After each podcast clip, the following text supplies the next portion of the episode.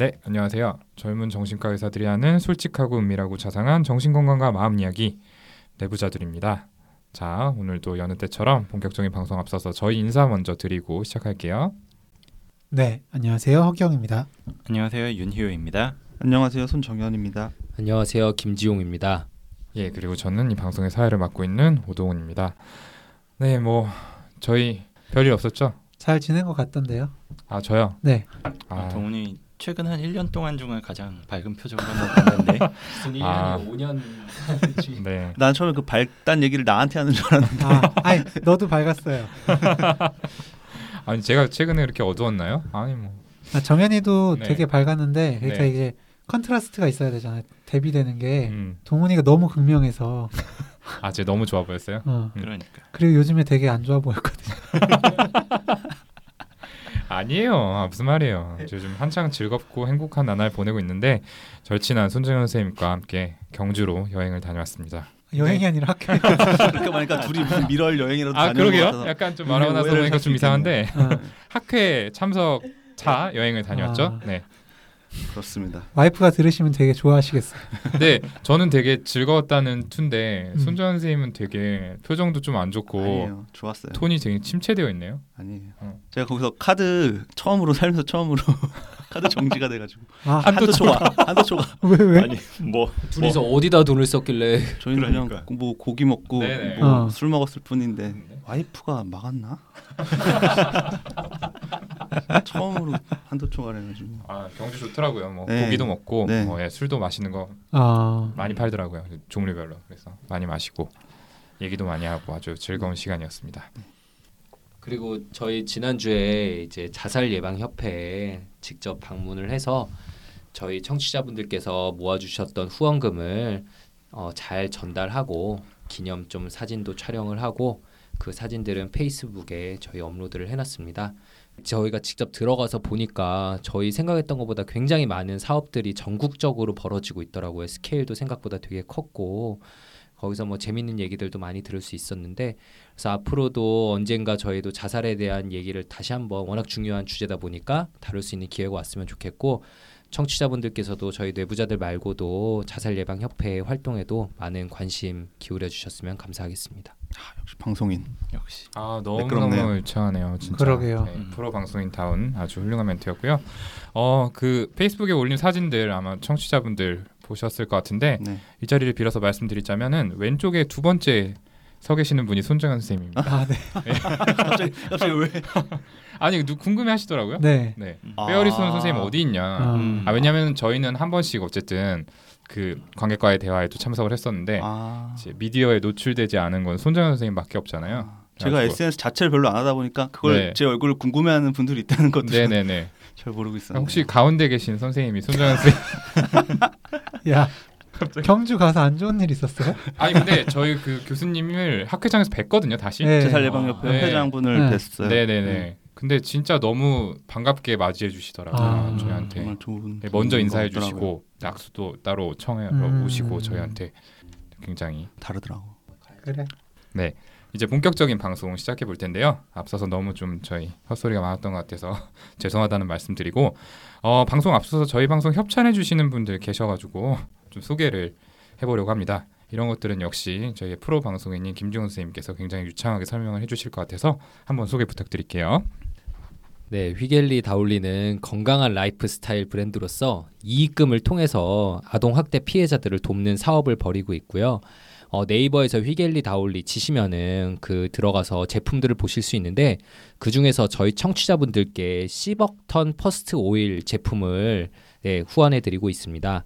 2억 년 전의 생명 에너지로 real healing이 필요한 문제성 피부에 비타민 씨앗이 전하는 건강한 lifestyle therapy 비타민 힐링 오일 Sea Buckthorn First Oil을 저희 사연 보내주신 분들께 저희가 보내드리니까요. 사연 보내주신 분들은 주소와 전화번호, 개인 정보를 좀 묻는 저희 메일에 잘 답변을 해주시면은 금방 선물을 받아보실 수 있을 겁니다. 네, 이상입니다. 예, 이렇게 저희 방송에 협찬해 주시는 휘겔리 다울리 측에 다시 한번 감사의 말씀을 전합니다. 자, 오늘 이 시간에는 치매가 주제였던 지난 정비소 시간 말미에 이야기했듯이 치매 국가 책임제, 새롭게 시행되는 치매 국가 책임제에 대해서 이야기를 해보려고 합니다. 아마 주제를 미리 공지를 드린 만큼 다들 공부를 좀 해오셨을 거라 생각하는데요. 일단 이 치매 국가 책임제가 나오게 된 배경에 대한 얘기부터 좀 해보도록 하죠. 윤희우 선생님 말씀 좀 해주시죠. 네. 저희가 진료를 보다 보면 그 치매를 앓고 있는 환자분들하고 그 가족들의 심리적이나 경제적 그리고 사회적인 고통이 정말 크다는 걸 느끼게 되는데요.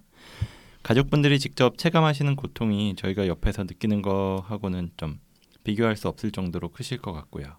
거기다가 고령화 사회로 변해감에 따라서 경제적인 부담이라든지 아니면 부양의 어려움 이런 현실적인 문제를 덜어주기 위해서 정부에서 치매 국가 책임제라는 제도를 시행하겠다고 예고를 했습니다.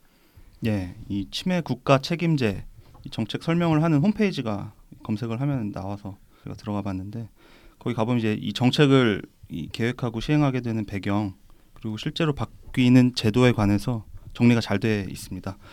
어, 거기 보면 지금 우리나라 65세 이상 인구가 708만 명 정도로 전체 인구의 13.8% 차지한다고 하는데 이게 앞으로 한 13년 후 2030년쯤 되면 24.5%인 1,270만 명까지 증가가 될 거라고 합니다. 이게 아마 더 빨라질 가능성도 높고요.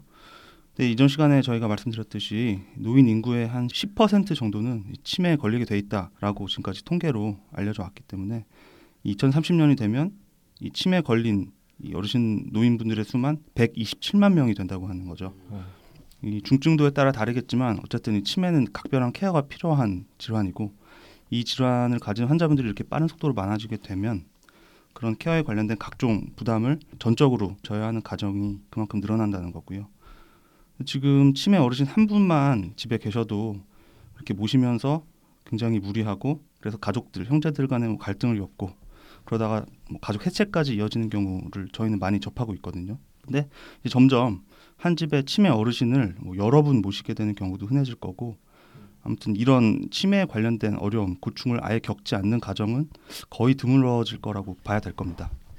네, 그렇죠. 가족이니까 뭐 힘들게 모시는 가족들의 노력을 너무 당연시하기가 쉬운데 사실 생각해 보면 이게 보- 정말 보통 힘든 일이 아니거든요. 시부모님을 모시고 사는 가정을 예로 들어보면은 요즘 하도 고령화 사회다 보니까 80대 분들은 정말 많고 90대 어르신분들도 심심차게 계시거든요. 그러다가 이제 90대에 치매가 생긴다면은 어, 모시는 분들도 60에서 70대에 은퇴한 몸인데도 불구하고 기약 없는 간병을 그때부터 시작해야 되는 거예요. 얼마나 힘드시겠어요. 본인도 이제 노인이신데. 그렇죠. 네. 그러다 보면 사람이다 보니까 당연히 아, 요양원으로 모실까? 아, 왜 자녀가 여러 명인데 우리 집에서만 모셔야 하는 거지? 이런 등의 생각이 들 수밖에 없고 이게 뭐 부부 간에 형제들 간의 갈등으로 번지게 될 수가 있는 거죠. 2011년에 시행한 치매 노인 실태 조사를 보면은 치매 발병 후 평균 4년 그리고 최대 10년 동안 한 명의 가족 구성원이 하루 평균 5시간, 최대 10시간 간병을 했다고 하더라고요. 네, 그러니까 5년 정도 하루 5시간씩 계속 간병을 해야 된다는 음, 거죠. 부담이네요. 힘들죠. 좀. 네. 간병하는 게 정말 힘든 게 뭐 정말 중증이고 당장 전문적인 케어를 받아야 되는 분들도 있지만 그 정도까지는 아니고 좀 가벼운 단계의 치매이신 분들도 간병하는데 꽤 애를 먹는 경우를 많이 봤어요. 제가 요즘 외래에서 보고 있는 분인데 어머니가 치매 때문에 약물 치료를 받으시고 있으시거든요. 그분이 어머니를 집에서 모시고 있는 분인데 밤에 잠을 푹 못 자서 낮에 너무 힘들다 이런 이야기를 하시는 거예요. 밤에 한 두세 번씩은 어머니가 깨셔서 화장실을 다녀오시는데 뭐 그때마다 혹시나 넘어지진 않는지 뭐 엉뚱한 곳으로 가지 않는지 이런 걸 계속 봐야 되니까 마음 놓고 푹 잘 수도 없고 정말 힘들다고 하시더라고요. 게다가 그분은 외동아들이셔가지고 다른 형제하고 나눠서 할 수도 없는 노릇이고 요양원에 모실 형편도 안 돼서 너무 힘들다고 하시더라고요. 네, 맞아요. 그래서 간혹 진료를 보다 보면은 이 보호자분도 같이 접수가 되어 있는 경우가 있어요. 환자분을 돌보는 게 너무 힘들고 또 괴롭다 보니까 어떤 가벼운 불면증에서부터 심하면 우울증까지 이런 정신질환을 함께 겪고 계시는 분들이 생기는 거죠. 또 치매를 앓고 계시는 부모님을 모시는 문제 때문에 배우자, 자녀들하고 다투느라 힘들다고 호소하시는 분들도 여럿 계시는데요. 이제 아들 된 입장에서는 물론 부모님을 끝까지 돌봐드리고 싶은 마음이 큰데 또 며느리나 손주의 입장은 다를 수가 있잖아요. 이제 이러다 보니까 치매 환자분의 행동 문제 자체가 아니라 앞에서 선생님들 말씀하신 것처럼 2차적으로 가족들과의 갈등이 생겨서 힘들어하시는 경우가 굉장히 흔하죠. 네. 그 경제적 부담도 만만치가 않아요. 사실 이제 치매로 인한 진료 비용 자체는 그렇게 비싸진 않거든요. 이 치매 때문에 이제 그걸 조절하기 위해서 외래에 자주 가는 것도 아니고 또 한 번 오셔서 약을 처방 받아 가시더라도 그 약값 자체가 그렇게 비싼 편은 아니거든요.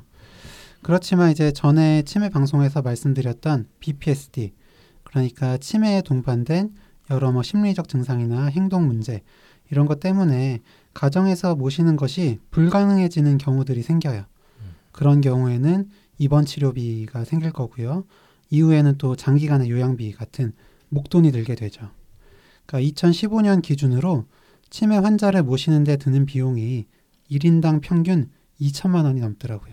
그러니까 진짜 엄청난 부담이죠. 그렇다 보니까 치매인 남편이나 부인과 같이 살던 노인분들이 힘든 삶을 견디지 못하고 동반 자살까지 하는 사건도 종종 나타나고 있어요. 음. 그리고 또 치매 간병 문제 때문에 어쩔 수 없이 회사를 그만두시는 분들도 늘어나고 있고요. 그러니까 여러모로 치매로 인한 사회적 부담이 점차 커지고 있는 실정입니다. 네.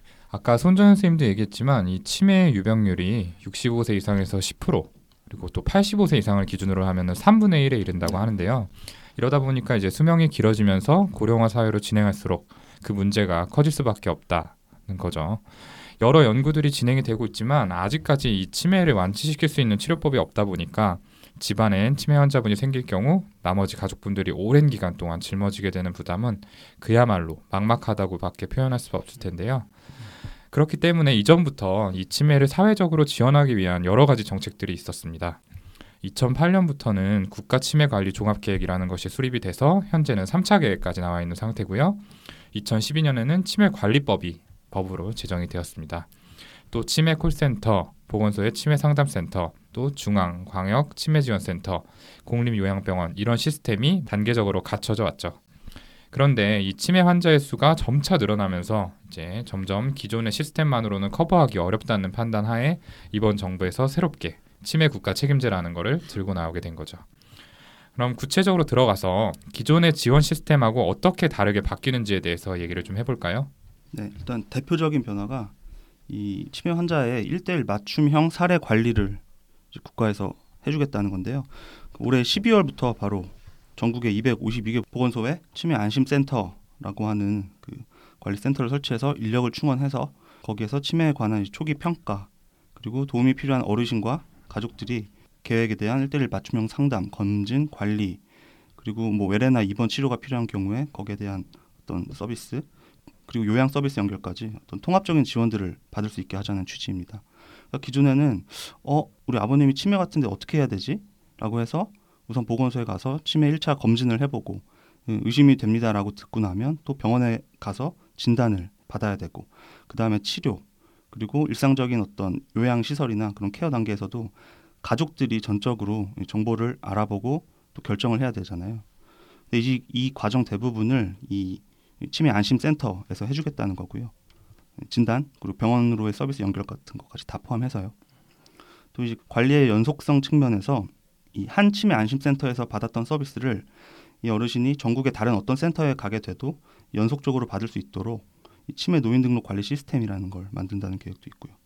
이거는 뭐 저도 보건지소에서 근무해봐서 알지만 이 치매가 있으신 분들이 본인이 어떤 치료를 받았고 그러니까 치매 환자분들이 치매 약만 드시는 게 아니고 뭐 당뇨나 고혈압 포함해서 여러 가지 치료를 받고 계신데 그거를 뭐 자식분들 연고지 때문에 다른 곳에 가서 지내시게 되는 경우도 많이 있고 뭐 병원에 입원하신 경우도 있고 해서 음, 보건소를 이렇게 옮겨서 오시는 경우가 많아요. 근데 그거를 정보를 저희가 모르고 있기 때문에 그런 연속성이 제대로 유지가 안 되는 문제가 있는데 이 시스템은 분명히 필요하다는 생각이 음, 저도 이 설명을 보면서 들었습니다. 그러네요. 그런 의학 정보를 환자 본인한테 얻기는 또 치매 환자분이시니까 어렵잖아요. 네. 네. 기억도 잘 못. 진단명도 잘 모르시기 때문에 네. 무슨 약을 어떻게 드시는지는 모르죠. 그리고 그 외에도 아까 말한 치매 뭐 심리적 그리고 정신적인 행동 증상 BPSD 증상이라고 하는데 이게 심해서 가정이나 시설에서 계시기 어려운 분들을 전국의 공립요양병원에 시범적으로 치매 전문 병동을 설치한 치매 안심병원을 만들어서 치료받을 수 있도록 할 계획이라고 합니다. 그리고 또 대표적인 계획으로는 중증 치매 환자의 의료비 본인 부담률을 10%로 인하하고 뭐 이 말은 중증 치매 진단을 받으면 병원비가 전체 나온 거에 한 10%만 내면 된다는 말이고요. 그 외에 종합 신경 인질 검사나 아니면 MRI 같은 치매 진단에 도움이 되는 정밀 검사들에도 건강보험을 적용시킬 거라고 하네요. 그리고 거기에 더해서 식재료비나 노인용 기저귀 같은 치매 환자의 필수품 비용도 지원할 계획이라고 합니다. 네, 그러니까요. 그 기저귀 비용까지 나온다고 했는데 전 좀 이런 부분에서 좀 놀라긴 했어요. 그렇죠. 음. 이 치매 국가 책임제의 내용이 많다 보니까 저희가 그걸 하나하나씩 다 언급해 드릴 수는 없고 좀 대표적인 것들만 얘기를 해 봤는데요. 지금 계획을 들어보면 분명히 다 필요해 보이고 치매 환자나 가족분들에게 도움이 될 거란 생각이 들어요. 그런데 오늘 저희 방송이 치매 국가 책임제를 홍보하려고 하는 건 좀 아니잖아요. 그렇죠. 뭐 아무리 좋은 취지라고 하더라도 정말 중요한 건 이제 제대로 계획이 짜여지고 실행되는 거니까요. 뭐 이전 방송 말미에서도 잠시 말했지만 이 제도가 어떻게 준비되고 있는지에 대해서 깊게 알고 계신 선생님께 좀 자문을 구했었는데 어, 좀 걱정이 되는 보완이 필요한 부분들이 여럿 있더라고요. 이런 사회적인 이슈에 대해서도 이야기해 보는 것이 애초 저희 방송의 목적이었던 만큼 오늘은 문제점에 대해서도 이야기를 해보기로 했습니다. 네, 그렇죠.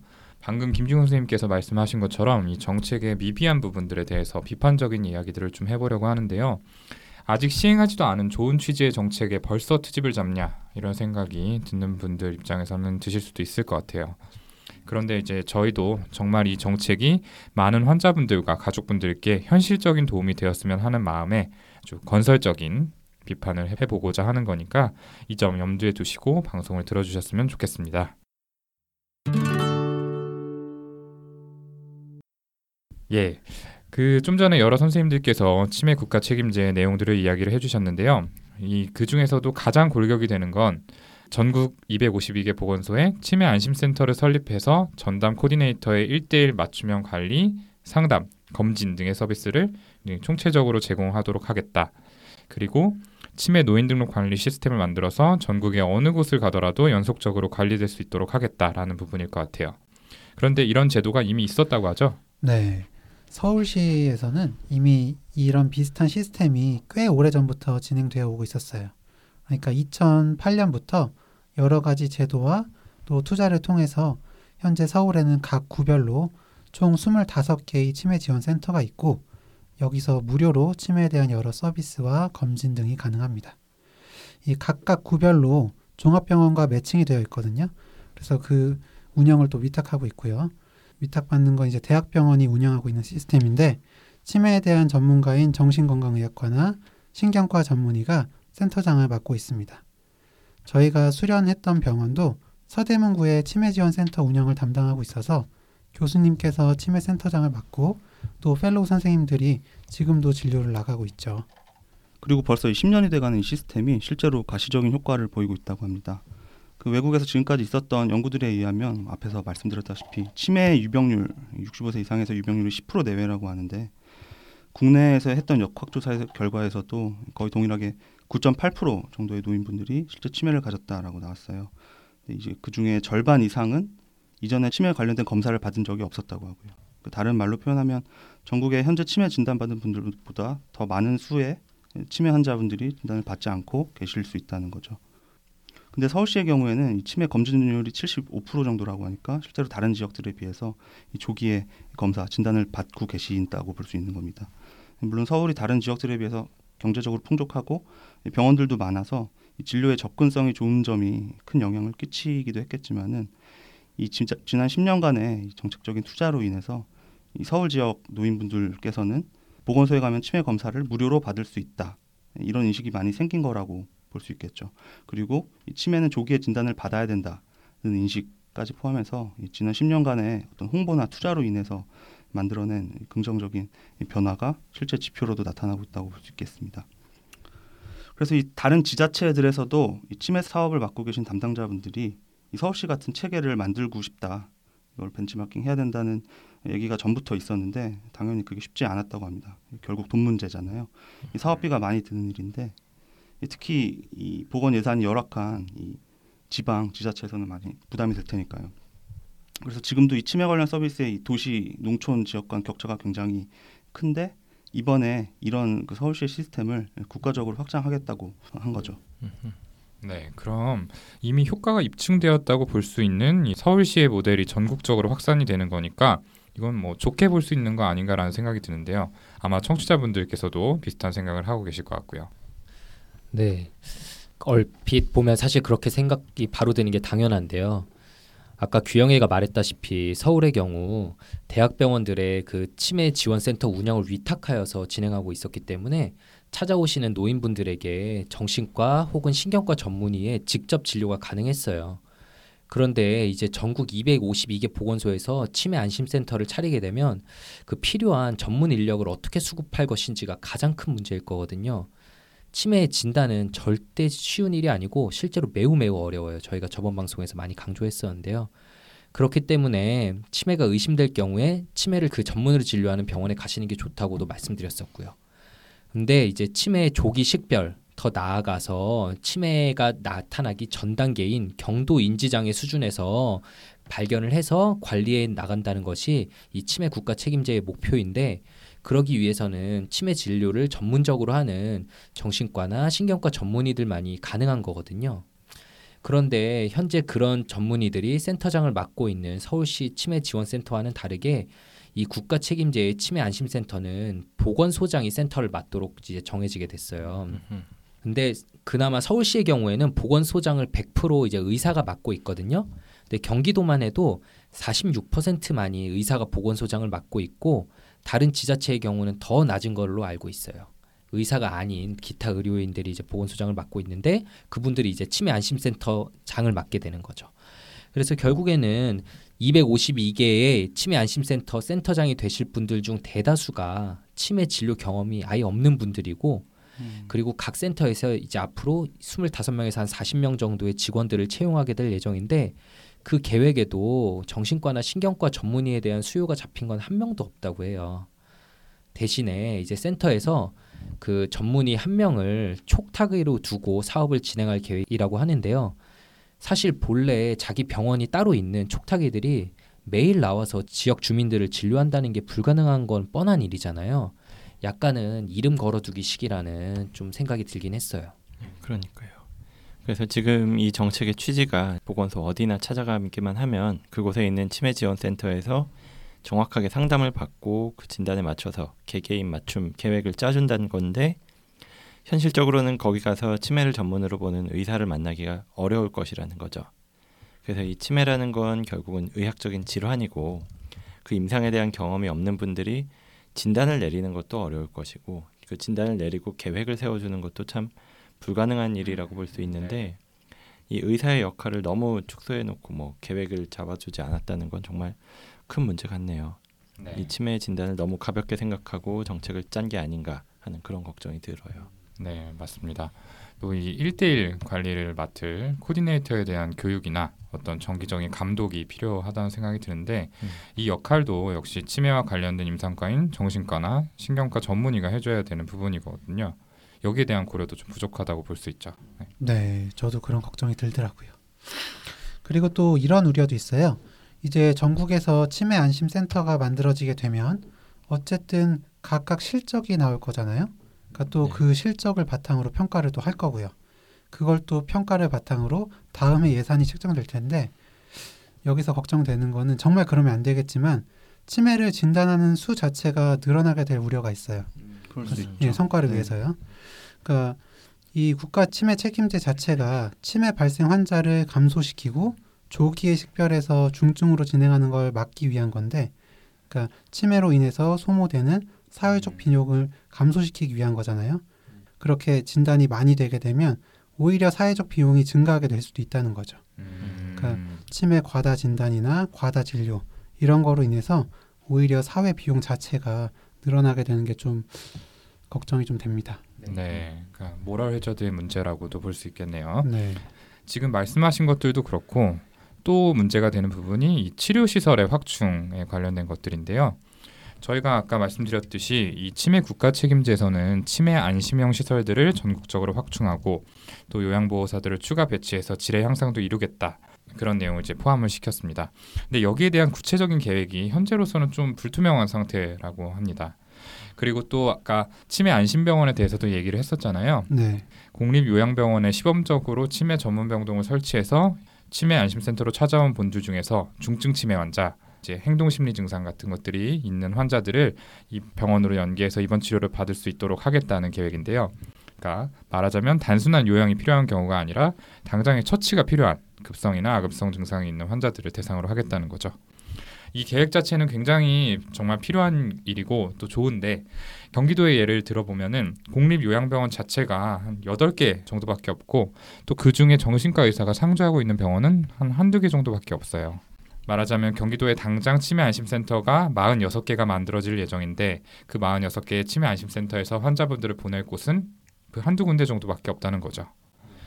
이제 이 치매 안심병원의 운영에 관해서 여러 기관에서 이제 연구를 진행을 해서 운영안을 내놓았는데 그 운영안에는 병동마다 신경과랑 정신과 의사가 1인 이상씩 필요로 한다라는 네. 내용이 포함이 되어 있어요. 네? 각각 한 명씩 각각 한 명씩이죠. 네. 예, 예. 그런 내용이 포함이 되어 있는데 이 단기간에 이 많은 인력을 어떻게 충원할 것인지에 대해서도 명확한 계획이 제시되어 있지 않죠. 네. 그래서 이 국 공립 요양병원이 병원 자체가 많아지는 게 우선적으로 필요한데 병원을 세운다는 게 돈이 엄청나게 많이 들거든요. 이 지역 보건소에 추가로 치매 안심 센터라고 하는 걸 확충하는 것보다 병원 몇 개 세우는 게 훨씬 더 비용은 많이 들겠죠. 음. 그래서 어떻게 보면 지금 정책의 앞뒤가 바뀐 게 아닌가라는 생각이 드는데 이 치매 안심 센터에서 지역 노인분들을 모셔다가 치매 환자가 아닌지를 조기에 진단을 하고 이 진단이 된 분들을 이 치매 안심 요양병원에서 치료를 받도록 한다. 이 취지 자체는 굉장히 좋은데 이 치매가 의심되는 분들이 우선 진단을 받는 과정에서 이 지방에는 이 진단을 위해서 외래에서 진료를 할 이 병원과 의원 그리고 의사 수부터 부족하다는 거죠. 방금 동훈이가 말했던 것처럼.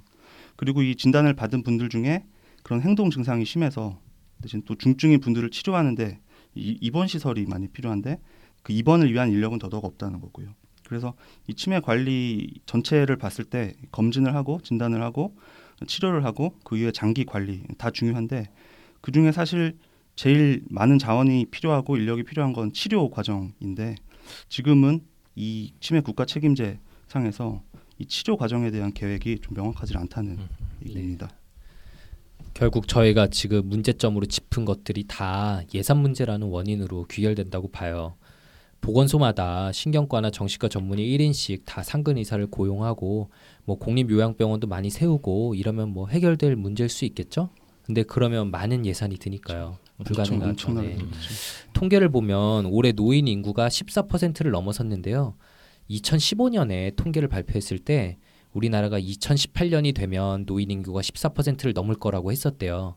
근데 겨우 2년 전에 한 예상인데 틀린 거잖아요. 그것보다도 더 1년 앞서 빠르게 네. 고령 사회 진입을 한 건데 그러니까 앞으로도 지금 나오고 있는 통계들보다 노인 인구는 훨씬 더 늘어날 거고 그에 맞춰서 현재 예상하는 것보다 훨씬 많이 예산이 들 게 확실할 거예요. 이런 문제들이 좀 어떻게 해결돼야 되나 좀 갑갑하긴 하죠. 그러니까요.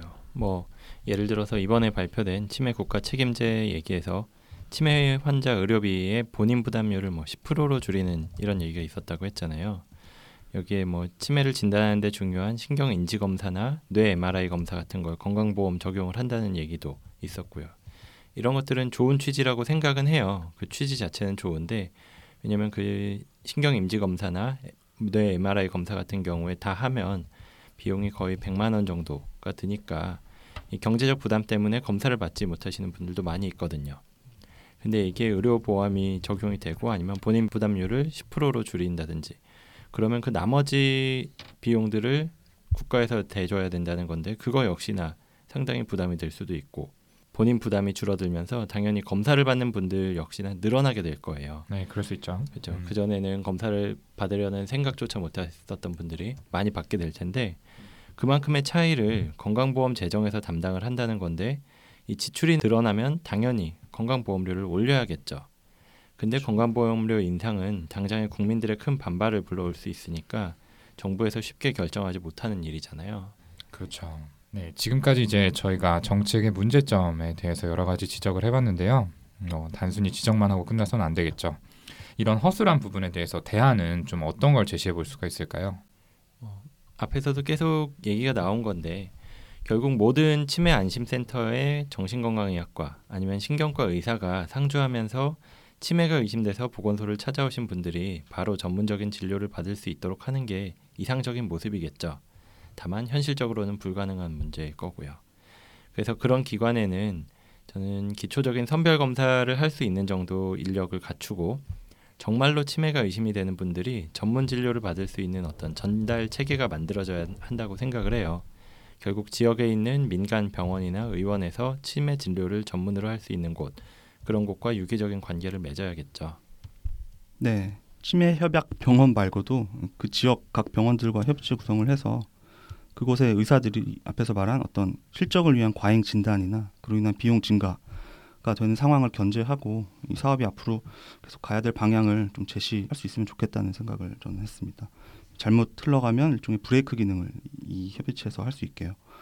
분명히 이 치매 국가 책임제는 굉장히 좋은 취지이고 언젠가는 국가적으로 진행해야 되는 정책이 맞는데 이게 뭐 비슷한 정책이 나올 때마다 저희가 하는 걱정이긴 하지만 이 의료계 전문가들의 어떤 충분한 검토나 의견 수렴이 부족해서 좀 엉뚱한 방향으로 흘러갈까봐 걱정이 돼서 조금 더 그런 것 같고요.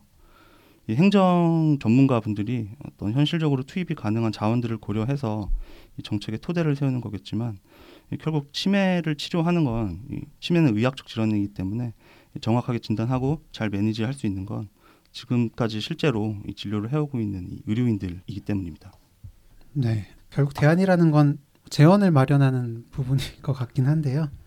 사실 지금 계획대로라면 이제 치매 환자 진단이 증가하고 지원이 증가해서 여기 재원이 부족하고 이제 지원 대상이 뭐 축소된다든지 해서 결국 병원에 와서 이제 저희들한테 왜 지원이 안 되느냐 혹은 중증이 맞는데 왜 중증이 아니냐 이런 식으로 음. 따시실 수도 있을 것 같긴 하거든요. 중증이 될 때 급여 처리가 된다고 하면은 네. 무조건 그렇게 해달라고 하신 분들은 많으실 것 같아요. 그러니까요. 음. 검사나 MRI 이런 거 했을 때 10%만 내면 되지 않느냐라고 하지 않았냐.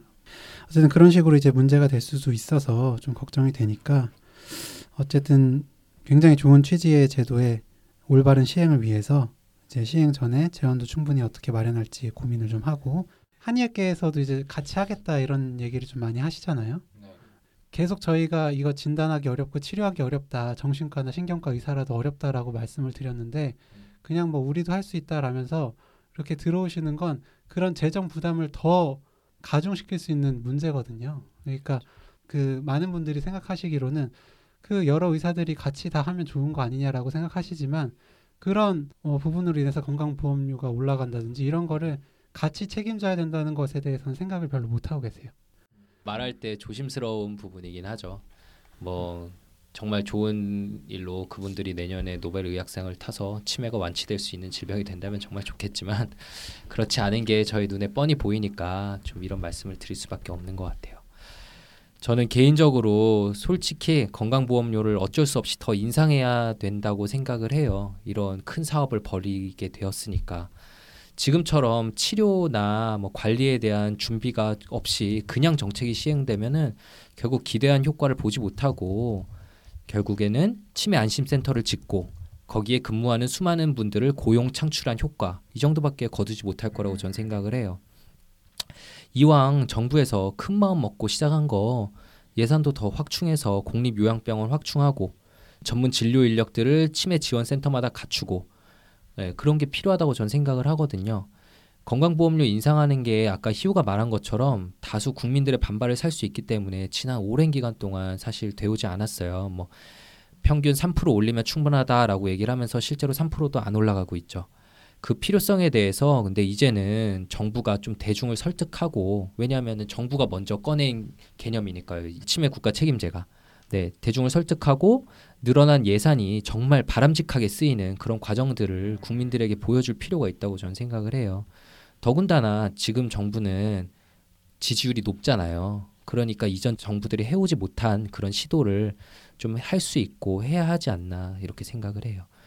근데 만약 예산을 안 늘어나고 그냥 우리 다 할 수 있다, 다 된다 이런 식으로 마냥 밀어붙인다면 그거는 사실 이전에 좀 문제가 됐던 증세 없는 복지하고 다를 게 없다고 저는 생각을 하거든요. 네, 좋습니다. 어, 저도 윤유 선생님 말씀하신 것처럼 이 민간 의료기관하고 진료 협약을 맺는 게 중요하다는 생각이 드는데요. 이 치매 안심센터의 경우에는 현재는 모두 보건소 직영으로 운영이 될 예정인데 민간 병원에 위탁을 하게 되면은 앞서 말한 전문의의 인력 수급 문제 이런 것들을 좀 해결할 수 있을 것 같고요. 치매 안심병원 역시 민간 정신병원의 병동을 임차하는 방식으로 부족한 병상 문제를 좀 커버할 수 있을 거라는 생각을 합니다. 다만 여기에는 이제 적정한 수가 책정이 반드시 선행이 되어야겠죠. 이제 민간 병원들의 자발적인 참여를 유도할 수 있고 무엇보다 그래야 환자분들께 또 좋은 치료 환경에서 양질의 서비스를 제공할 수 있지 않을까라고 생각을 합니다. 네, 그래서 오늘 방송은 이제 치매 국가 책임제에 대해서 이야기를 해봤는데요. 아마 조금 딱딱하고 지루하시다고 느끼실 수도 있었을 것 같아요. 네. 네. 그럼에도 저희가 방송의 주제로 선정을 한 거는 청취자분들 나아가서 국민 여러분들께서 반드시 좀 관심 가지고 아셔야 될 내용이라고 생각을 해서 이렇게 방송을 준비를 했으니까요. 잘 들어주신 만큼 오늘 방송 내용 주변 분들하고 또 공유해 주시고 하시면 좋을 것 같다는 생각이 듭니다. 예, 그럼 오늘 방송 마무리 짓기 전에 오랜만에 저희 페어리 손 선생님께 어. 저희의 소통 창구 3종 세트 소개 한번 부탁드리죠. 방송에서 다뤄줬으면 하는 사연이나 고민 그리고 또 저희 방송에 대한 여러 가지 피드백들 이메일 brainrich 숫자 6 골뱅이 gmail.com b r a i n r i c h 6 at gmail.com으로 보내주시면 감사히 받도록 하겠습니다. 또 저희가 페이스북 페이지 그리고 카카오톡에 플러스 친구의 계정을 만들어서 저희의 소식 그리고 방송에서 미처 하지 못한 자세한 이야기들을 올리고 있으니까 뇌부자들 검색하셔서 많이들 친구 추가 follow 해주셨으면 좋겠습니다. 네, 좋습니다. 그럼 이걸로 19-1 정비소 방송 마치도록 하고요. 저희는 19-2화에서 더 재미있고 유익한 방송으로 다시 찾아뵙도록 하겠습니다. 감사합니다. 감사합니다. 감사합니다.